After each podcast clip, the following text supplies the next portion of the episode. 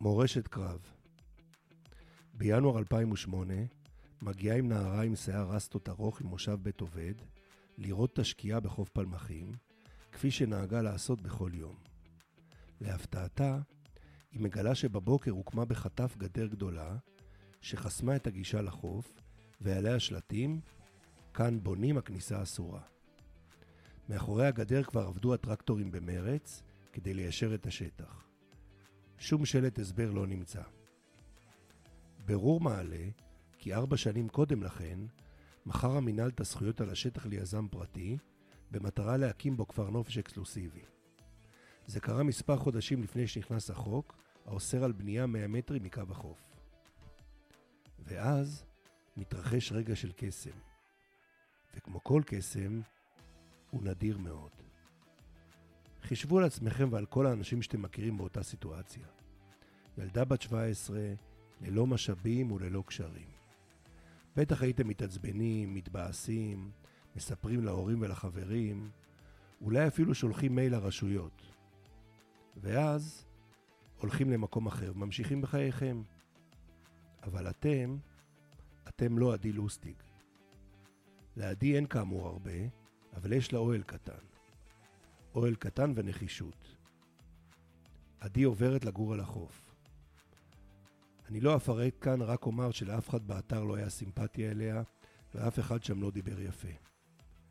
בשלב מסוים האוהל גם נשרף ועלה באש, וכנראה לא בגלל השמש. כי הראשון שנכנס בקיר תמיד מדמם.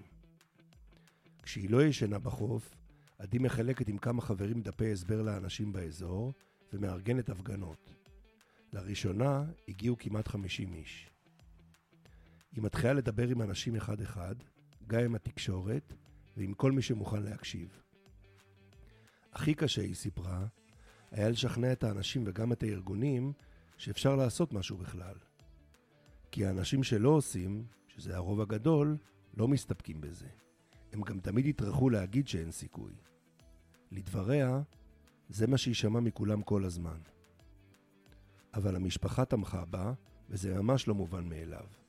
דמיינו שהבת שלכם הייתה מספרת שהיא עוברת לגור בחוף ונכנסת למאבק. כנראה שפרחים יפים לא יכולים לגדול בשדה בור. צריך טיפוח. כמעט חמישה חודשים היא ישנה באוהל על החוף, בחורף, באתר בנייה. דמיינו את זה. אבל נחישות זו אנרגיה שעושה קסמים.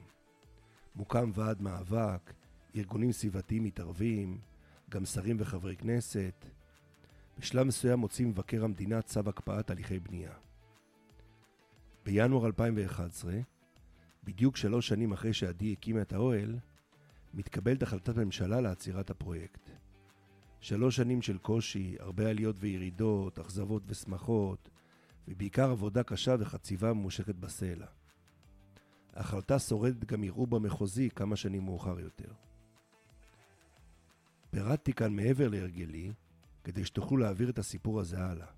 לילדים שלכם, לחברים שלכם, המכשפים, כמו גם המתפללים, יספרו לכם שצריך לדייק בכוונה.